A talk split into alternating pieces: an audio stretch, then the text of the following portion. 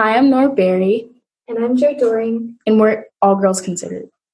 Today we're here with Marissa Charpentier. Marissa, could you tell us a little bit about what you do? Yeah. So I'm a reporter for Community Impact Newspaper in Leander and Cedar Park. And so I write about things going on in the city. I write a lot about businesses or organizations. And then I attend all of the city council meetings in Leander and Cedar Park. So I have my finger on the pulse of all the things that are going on. That's really interesting. So did you always want to be a journalist, or did your idea change sometime in your life? If so, what was it? And what was your inspiration to become a journalist? Yeah, so I decided that I wanted to be a journalist when I was in high school. I decided to get involved with the high school newspaper, so I joined and started out as a reporter, just writing different features about issues that were impacting students. And then I worked my way up to become an editor. I was the features editor for a little bit. And then finally my senior year, I was the editor-in-chief. And so I really grew to love journalism in that time. I realized the power that writing can have. And I just fell in love with telling stories. So I got to write about everything from a student who was experiencing chemo because he had cancer, got to share his story. And then I also got to write about issues like e-cigarettes, which is funny. That's now a topic of concern again. But yeah, so I really got to write about a lot of different things. And I realized that being a journalist means that you get to learn something new every day. So That was really my inspiration. What's your favorite part of being a journalist? It's a good question. There's a lot that I like about it. I think the big thing is the ability to learn something new every day. I think that as a journalist, it's kind of an excuse to be a student for your whole life, which I really love being a student. I don't know about you guys.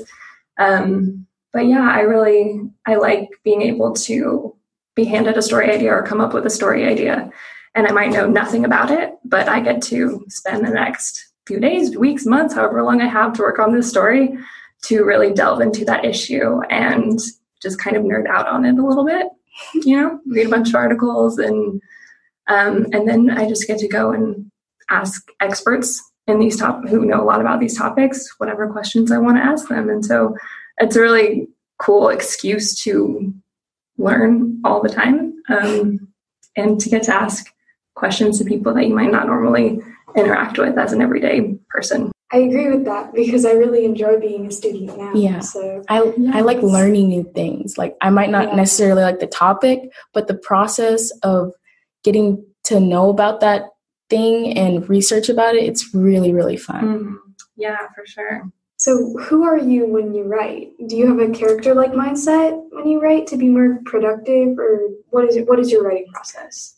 That's a really great question. I think my writing process has changed a lot since I started this job at Community Impact. I think before, when I was a college student and had more time to work on stories, maybe they were for a class or for an internship or something, so I would tend to have more time to work on them.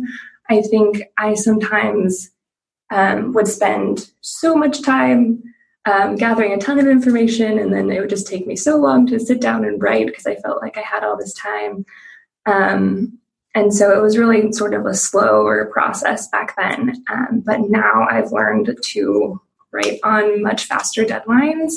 And so I feel like I've learned how to take complicated subjects and kind of just grab the pieces that I know I'll end up using and write a lot faster. So yeah, I hope that answers your question. Yeah, that's definitely a skill that a lot of people have trouble with, namely me. Yes. Because summarizing is something that you really have to work on. So that's really cool. And I think I'm a perfectionist a lot of the time. So I feel like if it's a project that I'm really excited about, I will kind of put it off because I want it to be so perfect, and I'm really scared of starting it and messing up that I don't want to start on it. But I think having tighter deadlines has really forced me to push past that and just remember that this is my job and, hey, I don't want to miss that deadline because we have to put a paper out. Yeah. And I feel like it's especially hard when there's so much to research about on one topic and you can get lost in that, especially when it's a topic that you're really interested in. Very true. Mm-hmm. So in your career, what are some of the things you find challenging as a woman? I had a feeling you guys were going to ask me this question, and I was trying to think of a good answer for you on my way here. I think that I have been very fortunate in my career so far. Most of the editors that I've had in internships in college and just starting this job, most of the editors I've had have been women, and they have served as really great inspiration for me, and we always communicated really well. So I'm not sure if there's anything in particular that I've really dealt with so far in my career related to this. I would say I think, and I don't know if this is a characteristic of being a woman or just being a more shy, reserved person, but I think it was always hard for me at first to kind of get past some of my shyness and want to and be okay with you know, picking up the phone and calling someone that I've never met to ask them an important question for a story, or, you know, walking up to a council member after a meeting and asking them maybe a difficult question. And so I think those were some of the initial roadblocks that I faced as a journalist, and I continue to face. I mean, I think I'm getting better every day at that and just kind of trying to find my voice and owning my voice a little bit more. Yeah, and I don't know if that comes from being a woman or just being a more reserved person, you know, but I would say journalism is a great, if you are like me in that way, I think journalism is a great career to go into because it really pushes you to get yourself out of your comfort zone and pick up the phone, go talk to that one person because you have a deadline to meet, you know, and I'm really motivated by meeting my deadlines. So I'm going to go get past my fears and do that. No, I completely get it because as a young girl, I feel like I'm told like to not speak up because if I do, it'll come out as rude or I'm being oversensitive or something like that. But when you do speak up or speak your mind, you speak volumes when you do. So very true. Wow, you're an inspiration to me. What was one of your favorite or most interesting stories to cover and why? Like in my current job or ever? Like ever, really. Okay. So my senior year of college, which was just in 2018, not that long ago, I had to write a capstone thesis project for my major. And I decided to write, I got to spend a whole year working on this one story, which is a lot of time. And there's a lot of time to procrastinate when that happens. But the story that I had come up with and wanted to write about was how people living in mobile home parks in Austin are affected by redevelopment going on. And so I went to various mobile home parks that had been sold. Basically, all of the people living there were forced to move because the landowner decided to sell to. In one instance, it was to build a big apartment complex. So I got to talk to the residents who were affected by displacement and share their story. And it was just a very, very interesting topic, being able to tell the stories of people who are most affected by the growth in Austin and redevelopment that comes with that. Yeah, and it seems like that probably set you up really well for this job now with community impact. Yeah, for sure. Now I write about growth all the time. How difficult is it to keep up with your stories on a daily basis since most newspapers places are getting closed down and moving to online? Yeah, this is a good question. So in my job at Community Impact Newspaper, I'm very fortunate because we are actually a growing newspaper company, which is very rare. I'm sure you've seen in the news that newspapers lately have been kind of cutting down their staff and merging and things like that. So our company has kind of figured out this model of hyperlocal news and really supporting businesses by providing a place to put ads. And then we write specifically about the communities that we're assigned to. So I write for the Leander and Cedar Park edition.